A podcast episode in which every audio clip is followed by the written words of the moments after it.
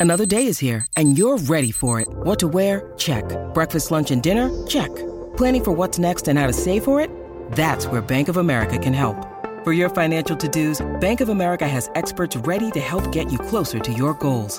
Get started at one of our local financial centers or 24-7 in our mobile banking app. Find a location near you at bankofamerica.com slash talk to us. What would you like the power to do? Mobile banking requires downloading the app and is only available for select devices. Message and data rates may apply. Bank of America and a member FDIC. When you need mealtime inspiration, it's worth shopping Kroger, where you'll find over 30,000 mouthwatering choices that excite your inner foodie. And no matter what tasty choice you make, you'll enjoy our everyday low prices, plus extra ways to save, like digital coupons worth over $600 each week. You can also save up to $1 off per gallon at the pump with fuel points. More savings and more inspiring flavors make shopping Kroger worth it every time. Kroger, fresh for everyone. Fuel restrictions apply. Your brain needs support, and new Olly Brainy Chews are a delightful way to take care of your cognitive health. Made with scientifically backed ingredients like Thai ginger, L-theanine, and caffeine, Brainy Chews support healthy brain function and help you find your focus, stay chill, or get energized. Be kind to your mind and get these nootropic chews at olly.com. That's O L L Y.com. These statements have not been evaluated by the Food and Drug Administration. This product is not intended to diagnose, treat, cure, or prevent any disease. Welcome to the New Books Network. Thank you very much for being with us at New Books Network. Today we are looking or discussing the uh, book, The Corporation and the 20th Century The History of American Business Enterprise by uh, Princeton University Press by Richard Langlois. Um, Richard was born and raised in northeastern Connecticut and educated at Williams College, Yale, and Stanford. He received his PhD in 1981 from the Department of Engineering Economic Systems at Stanford, now part of the Department of Management and Science Engineering, with the late Nathan Rosenberg as member of his dissertation committee. Before joining the University of Connecticut in 1983, he was affiliated with the Department of Economics at the Center for Science and Technology Policy at New York University. He has been adjunct honorary professor at Copenhagen Business School and a distinguished professor at the University of Witwatersrand in Johannesburg, South Africa. His primary work has been in the economics of organization. We have been po- pushing and publishing on the theory of dynamic transaction cost and the theory of modular systems, as well as in economic and business history. His 1992 History of Microcomputer Industry won the Newcomen Award, the best paper for business history review, Previous books include Firms, Market, and Economic Change, A Dynamic Theory of Business Institutions by Routledge in 1995, published with Paul Robertson, and The Dynamic of Industrial Capitalism, Schumpeter, Chandler, and the New Economy, and the Graz Lectures uh, for as part of the Graz uh, Schumpeter Lectures uh, published by Routledge in 2007, which won the Schumpeter Prize for International um, uh, Joseph A. Schumpeter Society. Uh, Richard, thank you very much for being with us today. Well, thank you, Bernardo. I'm, I'm delighted to be here. Um, it's really, really a, a, pleasure being able to, to talk to you about your work uh, and particularly this part of your work, which I have personally been following for for some time. But um, so, just briefly to to start, would you tell us how was it that you decided to become an academic? An academic. Well, it was. I think it was something that I'm uh, I fell into more than anything else. I as as you said, I graduated from this rather strange department at Stanford, which was not an economics department. It was not a history department. It was a department that kind of recycled people like me who had had a a training in in science. I was a physics um, major as an undergraduate, and and uh, kind of recycled us towards social sciences. And that's where I discovered economics and became interested in economics and kind of uh, moved in that direction. But after I finished, I didn't really know what I wanted to do. I actually even looked at consulting a little bit, but uh, which is what most of the people in the department did. But I fell into this job at NYU, uh, had some money from the C.V. Starr Center um, and some money from the Center for Science and Technology Policy. And putting that together, I, I had uh, various pots of money. And I stayed at NYU for three years and basically laundered my credentials uh, to go on the uh, economics job market and, and ended up uh, at the, uh, the, University of Connecticut uh, very near where I started out in life in in 1983. So I'm sort of an ac- accidental academic in some ways. Yes, well, aren't aren't um, many of us in, in, in that respect? But you. So so be, be, before we go into the subject of the book, what you know you you've published mostly articles, but um, uh, as I mentioned in the introduction, also a couple of important books, and and one of them a prize-winning book. So, what sort of uh, advice would you share with early career researchers uh, about writing a book and selecting a publisher? Well, that I guess it depends a lot on who the person is and what the what the field is. I, I guess what I learned from writing a book, and especially maybe this book, is that you should first of all find a good idea, and then write the book for yourself. Now that's easier to say if you've got tenure. If you're writing a book that, that's going to be your tenure book or something, uh, that might not be good advice. But I wrote this book for myself um, I wasn't very worried about whether it would be successful or whether other people liked it. I wrote it because I felt I had something to say and that I was enjoying uh, the process of doing it. I think the other thing that I've learned that, that I often tell people about writing is that you you really learn through writing. And so if you have an idea, but you don't know all the details uh, yet, I find it not to be a good idea to try to do all the research ahead of time and know all the details and then write. I think you should dive into the writing, and that will force you to find the details. That's certainly what I did with this book. I had an idea, and I just marched through history, uh, doing the research I had to do to get the story right and to get all the facts right. And I sort of learned the history by writing about it uh, rather than first learning it and then writing about it.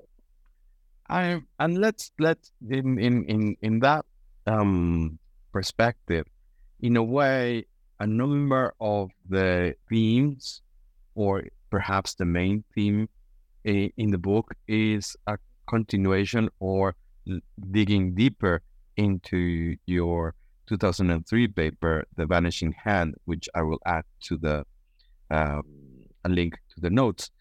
So why why is it that it you know, it, there was uh, this long for you to decide to write a book, or was it that it was a book that took uh, long, that was long in the making? Well, in some ways, that that paper was turned into a book. Uh, you mentioned the Graz Schumpeter lectures, which I think was 2006, and uh, that that those lectures were based on the Vanishing Hand and several other things that I had done and that got put into a very slim uh, volume that the, the Schumpeter people at the University of Graz had had been putting out. There's a whole series that you know every year they would have these lectures. So that was in some ways uh, in in a book. I, as I say in the preface of the book, what what really triggered this, uh, which is which is I guess a continuation of the Vanishing Hand, but it's it's much more than that is that I was invited to a, a conference at Bocconi in 2014, and I started thinking about what I had written and what I could possibly write. And it occurred to me that there was kind of a lacuna in um, what I had done. And that is, if, first of all, I, I guess I should tell people what this idea, the, the vanishing hand, is all about. Right? The, the idea is that it's a, it's a conversation with Albert Chandler, who talked about the rise of the large managerial corporation in the 20th century. And I reflected on the fact that at the end of the century, the large vertically integrated corporation was going away and becoming much less vertical. The corporation was becoming much less vertically integrated. So that if uh, the rise of the corporation was the was uh, the visible hand, as Chandler called his book, managers uh, visibly running companies the um, going away of that large firm organizational form was vanishing hand. But what occurred to me was that why did it happen when it happened? So why didn't the the vanishing hand happen a lot earlier? Because my my account, and we'll probably talk a lot more about this. My account is that the large corporation arose not because of some in, internal or inherent um, superiority of management. Right? Uh, many people view it as well. It's scientific planning and and management within large corporations could use science to plan economic activity more efficiently than the market. And my view is, as, as I'm sure we'll we'll talk about in a minute, um, is that that's not true, and that um, the the reason the large vertically integrated corporation arose, and Chandler gets, I think, this part of the story right for the 19th or 20th century, is that technology was changing rapidly. Well, technology was changing in a systemic way with the rise of the railroad, the telegraph, uh, the use of coal, large manufacturing industry, and that called for different kinds of organizational structures to manage the, the this new technology. And decentralized institutions, what I call market supporting institutions, but I think maybe calling them just decentralized institutions may be better, had a hard time, right? They were adapted to an earlier kind of economy, and it took them a while. Uh, institutions don't adapt instantly, and it took them a while to adapt to this new technological reality. By contrast, firms, which which is I think we will also discuss, firms are repositories of institutions. There's one way of thinking about the firm is that it's that it is a system of institutions that lies behind the corporate veil. And it is not in that in some respects different from the kinds of market supporting institutions like contract um, uh, right? Uh, adjudicating contracts, financial markets, all sorts of institutions that that are necessary for for economic activity. Those can take place within the corporation, or they can take place more visibly in the decentralized context of a market. And so my story was, well, those decentralized institutions couldn't adapt rapidly. So firms arose as an alternative institutional structure that could adapt rapidly enough. So that raised the question. This is the question I began to consider in 2014. Why didn't they adapt after a while? Right? Well, you get to say the end of the 1920s. In some ways, the the decentralized institutions of the market could have, and as I think I say in the book, really did to some extent begin to adapt to the new reality. Uh, why did we see the large vertically integrated corporation actually take off after 1929 instead of go away? Why was there no Why was there no vanishing hand in 1929? And in fact, in the book, I kind of argue that that there was a vanishing hand process going on during the 1920s to some to some extent. Maybe that is vivid as it would be later in the century. Um, and I needed to explain that and it occurred to me, as it was occurring to, I think, many people uh, at that time, right after the Great Crash and so on, that the 20th century was a mess. Right? The 20th century was, was a disaster. Right? The 20th century was the Great Depression. It was World War II. All of those things uh, are not those those external events are not conducive. We're not conducive to market supporting institutions in the decentralized market economy. Right? The Great Depression destroyed many nodes of coordination. The uh, the New Deal and World War II were eras where uh, political modes of resource allocation superseded economic modes of resource allocation. So it's not, in some ways, it's not a fair fight, right? It's not You've got these market supporting institutions in, uh, that are visible in the world, in the economy, and you've got a similar set of institutions that exist inside of firms, not perfect substitutes, but substitutes that are invisible, largely invisible. Um, why did we see the institutions, uh, most of economic activity take place inside the firm? Because those firms were better again, better able to adapt to those crises. Uh, they were better able to adapt to the crises of the Great Depression and the New Deal and World War II. And it's only after World War II when something like um, market system of allocation become re- returns to the United States that we start to see the slow demise of the large vertically integrated corporations. So that was basically my uh, inspiration for this book. thank you. And and you've covered a number of of quite a bit of the context of the book, but also uh, some of my questions. But let, let let me take a step back in in the sense that what I think, and and you you set me right, but we're we're talking about two two things here.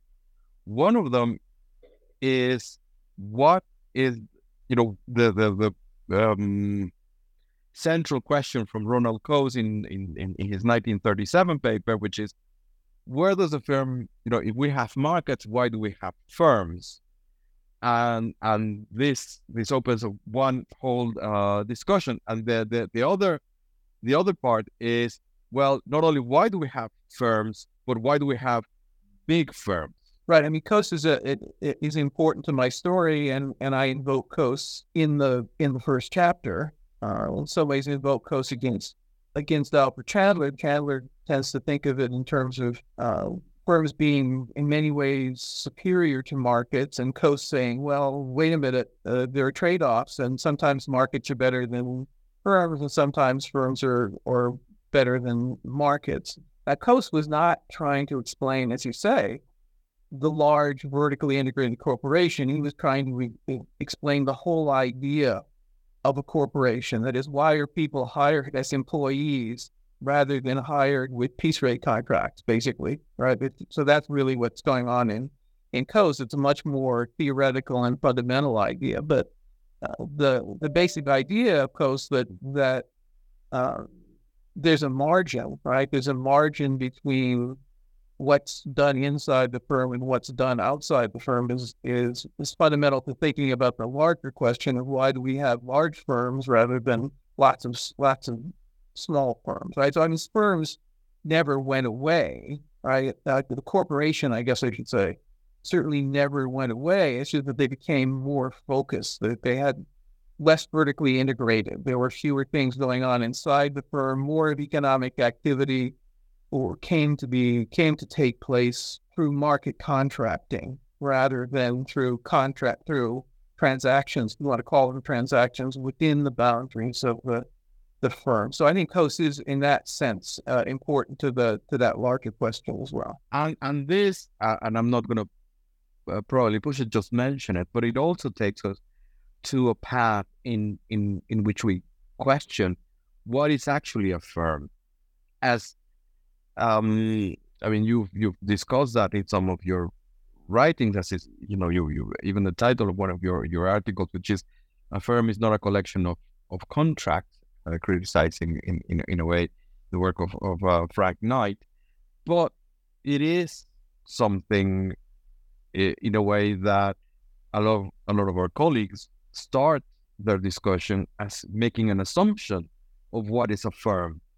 And and not really, I think, uh, questioning deep enough what is a firm and and how is it that firms, corporations, which exist in the ninth during the Industrial Revolution and, and the 19th and 20th centuries, are different to uh, product, you know, productive organizations, family firms that existed before that, and and that's what takes us into what is managers and and and as you uh, uh use of very often in well uh, use in the book, which is managerialism.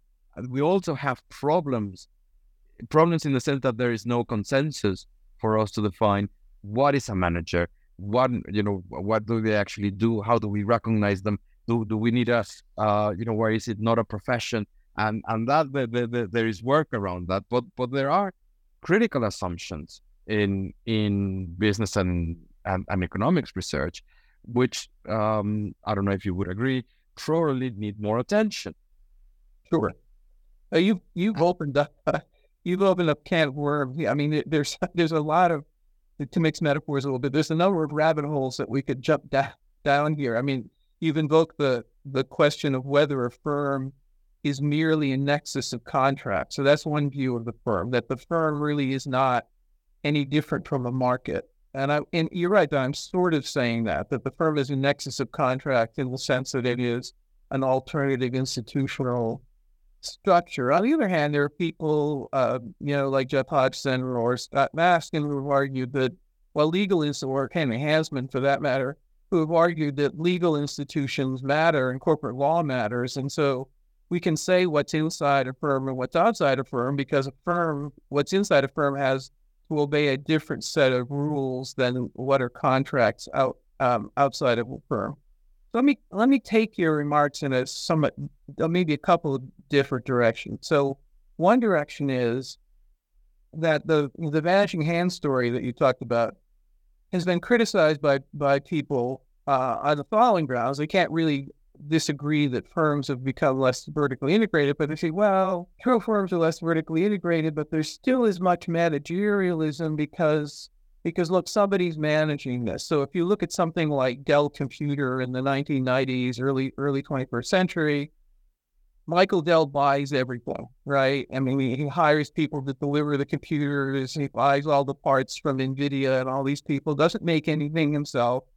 Um, but surely Michael Dell is coordinating all this. He's like a Chandlerian manager, even though, um, right, he, he's engaging in managerial activity, even though he doesn't own the parts that he is buying the way, say, General Motors would have owned the parts that it was buying right in the in the middle of the of the 20th century.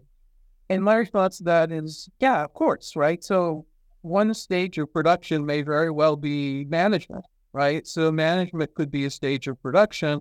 If by management you mean kind of coordinating things, but management, what I'm arguing is not that management doesn't exist, that coordination doesn't exist um, but that it is uh, just one stage of production, and that stage doesn't have to own that that stage doesn't have to own the other stages.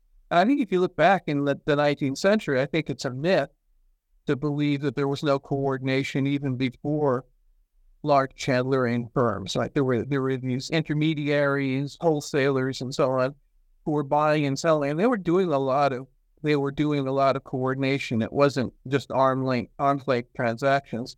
And that's actually the direction I want to take this conversation because that's the direction the book goes is to say, look, it's a mistake to think that that there's just there are just two options, right? And sort of Chandler and even Coase in the 1937 article, though maybe not later Coasean stuff, portrays this as a sharp distinction, right? That you can either have the vanish the the invisible hand or you can have the visible hand. And there's kind of nothing in between those things, right? On the one hand, you have um, anonymous spot transactions mediated only by price.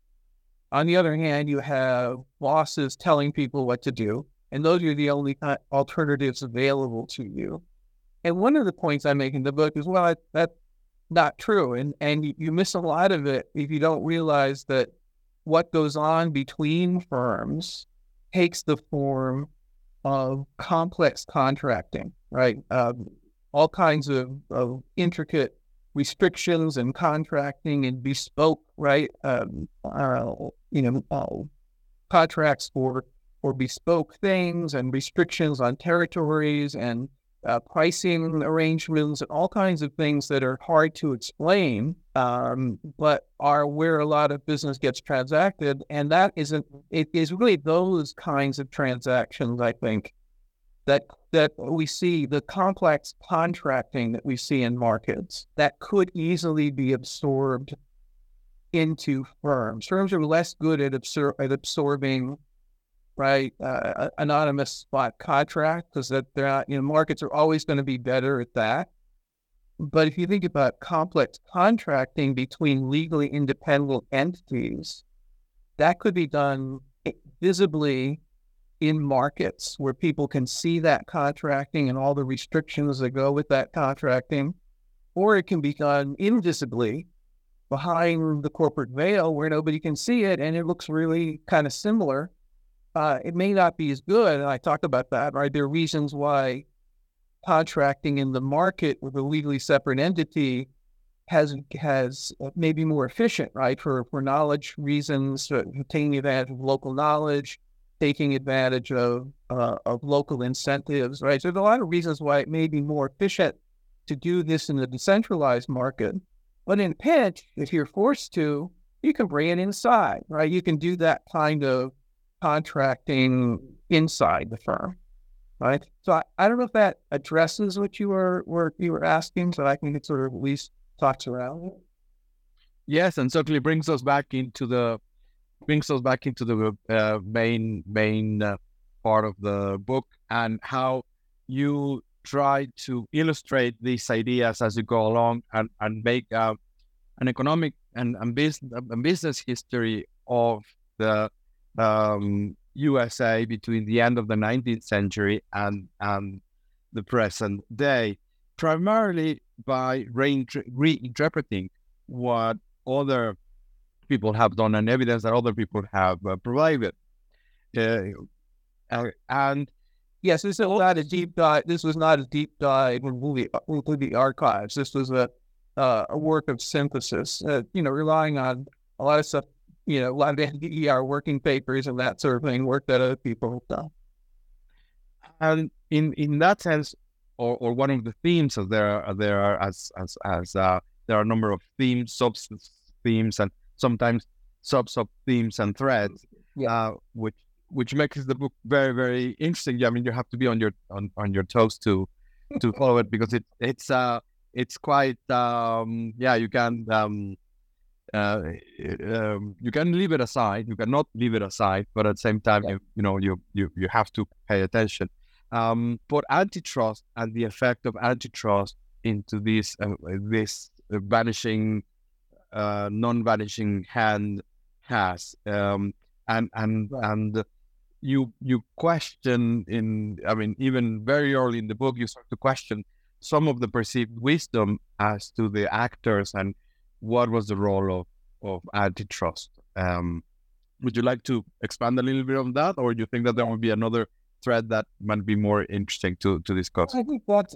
i mean is you're right that, that that's exactly the way I think of the book. It has all these threads and uh, you know, get dropped and picked up in different in, in, different ways. Even if you want to get fancy, even leitmotifs throughout the book. Um, the main theme that runs through it is the one I just talked about, which is what we think of as the Chandlerian theme. That is why why vertical integration uh, at, at you know at some points and at other points, and that's kind of tied up with uh, with a, a, critique or deconstruction of the kind of progressive view of scientific management, right? That that uh, we can uh, we can supersede markets. We're smart enough to to do better than markets because we have all these techniques of scientific management, like you know standardization and forecasting and all that kind of stuff. That uh, that um, that Chandler is big on, although by by no means the the strongest proponent of that uh, of that stuff. So I would say that's kind of the main theme, but you mentioned the antitrust theme, and and that's another thing I wanted to do in this book was kind of present a a, a coherent history of antitrust uh, since it began uh, in with the with the Sherman Act in the, in early eighteen in, in the early eighteen nineties. And my take on it, and the, the the story that I'm telling, what I want people to take from this is not. I mean, there's a lot of here this kind of anti antitrust um, because uh, you know I looked with clear eyes at what was going on, but that's less the point than uh, than the following, which is if it is the case that uh, people have a choice between contracting, complex contracting visibly uh, in decentralized markets, or engaging in very similar kinds of activities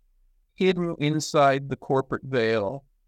Um, then, if you make it illegal, if you make it illegal for people to engage in these complex contracting, complex contracts, contracting, you call them um, unfair practices and anti-competitive behavior and you make them illegal, what should you expect? What you should expect is that people are going to say, okay, well, I'm going to bring all this stuff in house, right? And and so because the the the antitrust um, uh, you know, institutions have been so hostile and and remain today, uh, there's renewed hostility today to um, these complex contracts, which which are very poorly understood, right? And economists didn't even really, even economists, right? Even Coasean economists didn't understand these till the second half of the 20th century. Why why did you why firms made all of these kind of strange arrangements. If you look at them through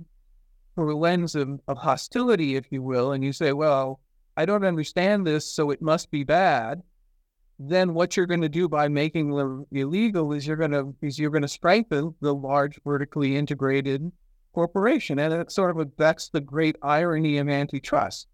Uh, but in, if you make it illegal for people to, but for example, to buy technology on the market, I always talk today about killer acquisitions, and we're going to stop big companies from buying technology on the market, well, what's going to happen is what happened in the middle of the 20th century is firms are going to say, okay, I can't buy this on the market. I'm going to start creating these large internal corporate research and development divisions, and we're going to do all this stuff in house where you can't see it, right? And I think, in fact, some of that's starting to happen. Uh, some evidence that, that that's probably starting to happen now as well. And um, and so I think that it's a story of unintended consequences. And I think it's not a story that a lot of people have been telling. But let me take that back a little bit. I mean, I think economic historians have noticed this at various times, but it's always been somebody looking at a particular era and not noticing that it kind of happened all the time. You know, so so Alfred Chandler and George Bittlingmeyer looked at the the Sherman Antitrust Act and they said, well, look, the Sherman Antitrust Act creating incentives um, for people to uh, stop uh, colluding and to create large corporations. And so, why do we get one of the reasons we got large corporations is because of the Sherman Antitrust Act. And you know, later in the century, people like David Mowery said, "Well, you know." Uh, what we notice here is that when antitrust stopped people from buying technology in, from independent inventors on the market, what we see is a growth of a large internal research and development lab, right? And and um, um, you will see people like Herbert Hovenkamp saying this you know, now nowadays, right? But uh, my point is that it's always been true, right? It's always been true in the sense that if you make illegal uh, voluntary contracts in the open market, uh, they're not going to just disappear, and you're not going to have anonymous spot contract. What's going to happen is people are going to want people need to make those kinds of arrangements and they're going to make those kinds of arrangements in a way that you can't see anymore because now it's going to be hidden inside the corporation and the corporation is going to become larger and stronger and more important. Uh, thanks for that. Um, and and looking forward, to what extent, or, or what would be your thoughts when we're dealing with organizations where a they are supranatural, supranational in, or they have grown to be supranational, such as, you know, the big, I'm, I'm talking about the big technology firms, Amazon, Facebook, Alpha Meta, whatever have you. But not, not only that, which limits the, um, the power of, of, of, of regulators, which are limited to, to sovereign country. And on the other hand, uh, in, uh, from a more conceptual perspective, these are organizations which um, where where economies of scale are prevalent. We we we we teach or we we, we were taught uh, in in in in the introduction of economics that industry that that were characterized by by by economies of scales were rare where you know the utilities there were an exception and we shouldn't uh, you know worry about those with that most firms and i think that is intrinsic in the thinking of of Coase and certainly of, of, of Chandler is that they will describe the the the, the you know classical uh, you know U-shaped um, cost curve yes?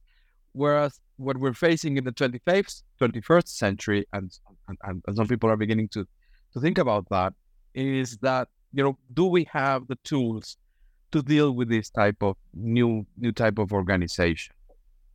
Well, let me take those in in in, in reverse order. Um, you know, uh, economies of scale, fixed costs are not new. That goes back to the you know at least to the railroads in the 19th century. That was the essential fact about the railroads, right? Was that they have, they were high fixed costs, and so uh, if they priced at marginal cost, they went out of business, right? And so so that was that was actually very, in some ways formative even to to economic theory. So it's not clear that we're seeing more we're seeing more economies of scale.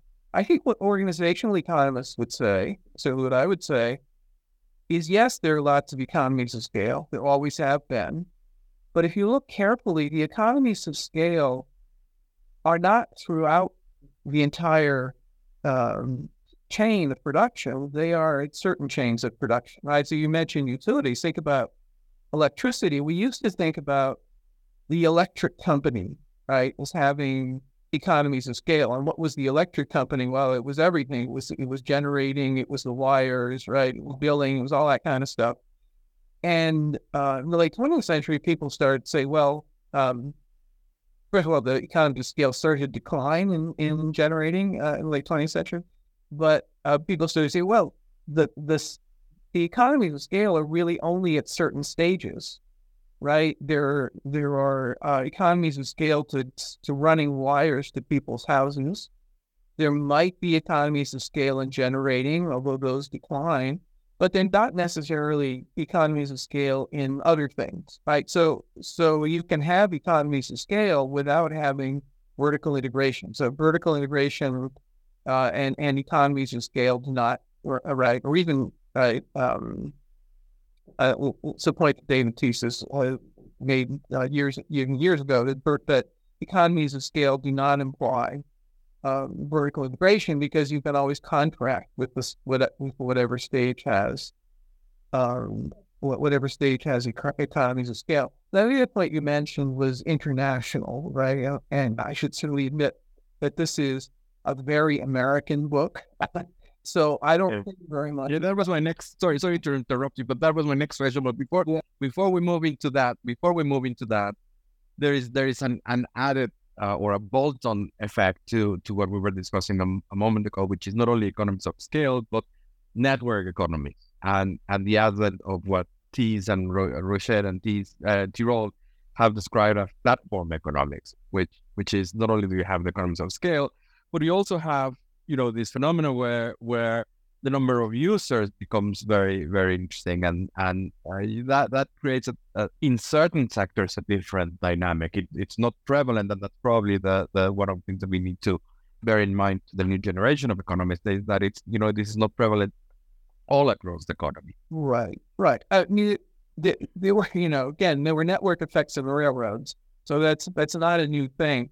I think what what we're seeing now is exactly what I was talking about. So, so what is a platform? A platform is one stage of production that that has all the economies of scale in it, right? So you got a platform like like Facebook or Amazon or uh, Apple or whatever it is. What it's really doing is is um, enabling lots of other contractual things around it because it is the stage that has economies of scale. That then I think people have, and you can say this is kind of a legacy of the early days of thinking about network effects, you know, Paul David days, that, well, they must be uh, economy wide economies and scale, and, and uh, you know, one network, uh, there'll be one network to rule them all in, in all cases. And I think what we're seeing now is that that's not true. There are plenty of economies of scale, uh, but there's also competition. Uh, there's the extent of the market is so large that you can actually see competition between platforms. So not just Apple versus Google, but but you know now now you're you're seeing you know Elon Musk versus Facebook and and Twitter and uh, TikTok and all of these things that are that are coming along that are that are not eating up the whole uh, market that are competing with each other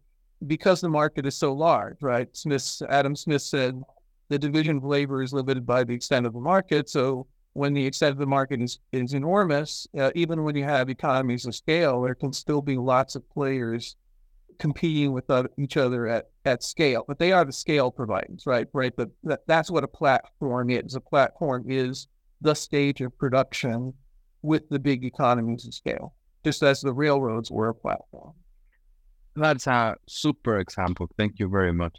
And coming back to where I interrupted, this is very much an you know, a, a story of American capitalism. Uh, and so, would would there be opportunities for you or others to look into this um, critically and and uh, see, well, you know, to what extent this is happening elsewhere, in, you know, with the advent of the European Union or NAFTA, or uh, so on and so forth.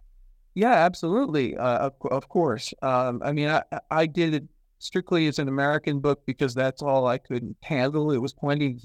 Well, if you see the book, I thought there's plenty there already, uh, and I couldn't handle, uh, you know, doing the international thing. Chandler did that later on, wrote an, an international book, but but this is not uh, this is not an international uh, book. I mean, just to remark though on on the point you made about regulators. Um, I mean, I guess in, in, one sense it's true that it, an international company can play regulators off against each other, but on the other hand, uh, you can also get a kind of um, uh, tragedy, the anti-commons effect, right, with multiple regulators, right? So, so think about the the Microsoft Activision flap that's going on now. That the U.S.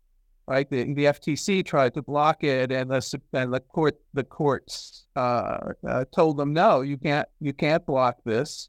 Uh, but the British have blocked it, right? So so uh, you know Microsoft now is going to have to work around the fact that that that somebody has vetoed this even though other people have not vetoed it. So I think that can work both ways, right? That that, that maybe you can use your international character get around regulators, but on the other hand, um, you, you when you have to deal with multiple regulators, uh, that can be a problem. And in fact, uh, I talk about that in the book in the context of the American states, right? That was sort of I think there's an analogy there that we could think about, right? That that uh, this is, you know, this was a situation in the United States in the in the 19th century that the states had a tremendous amount of power, and the corporations wanted to move power up to the federal level because they were they were, wanted to get around the kind of roadblock, the kind of anti-commons that they were finding from uh, uh, you know different regulations for every state. Some states trying to block them, some not trying to block them, and so on. And they wanted they wanted you know to to rise above this, and so so we the corporations themselves were part of the incentive for moving a lot of regulation to the to the federal level and, and away from the state level. Well, thank you very much for for for for for your thoughts today, Richard. And my my final question is, what are you working on now, or what what would be your your next big uh, project? I'm not sure. I have some short run um, things. You mentioned uh, Frank Knight. I'm writing a paper about Frank Knight for because somebody because I wrote one 30 years ago, so I've been invited to a conference to write another paper about Frank one. Uh, my big project, it's actually a, a little project, is um, I'm in the middle of a short book uh, 50,000 words, uh, basically writing a, my, a course on economics of organization that I've taught for many years. So it's going to come out in, uh, in Edward, Edward Elgar's Advanced Introductions series. And I'm hoping to finish that by the end of this year, although that's probably um, that's probably optimistic. So so that's the thing I'm going to be working on. Now, after that, I don't know. Uh, I think it won't be. I'm pretty sure it won't be international, taking the present book international. I think if I decide that I have another big project in me, it's going to be uh, going in the opposite direction and looking at the United States in an earlier period. I'm very interested in seeing institutions. Um, you know, I consider myself to be an institutional economist. And so, uh, so I'm getting more and more interested in early American history and and uh, institutions in the United States. So if I do anything, which may not happen, I may be more likely to be in that direction than in the international direction. Well, we we we, we hope you can let, let us know when that new book on organizational um, economics is is out, as as we will.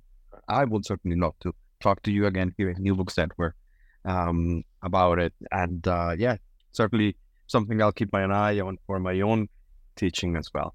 Um, Richard, thank you very much for being with us and hope to talk to you again soon at Hearing Your Books Network. Well, thank you for, for having me. I, I've enjoyed it very much.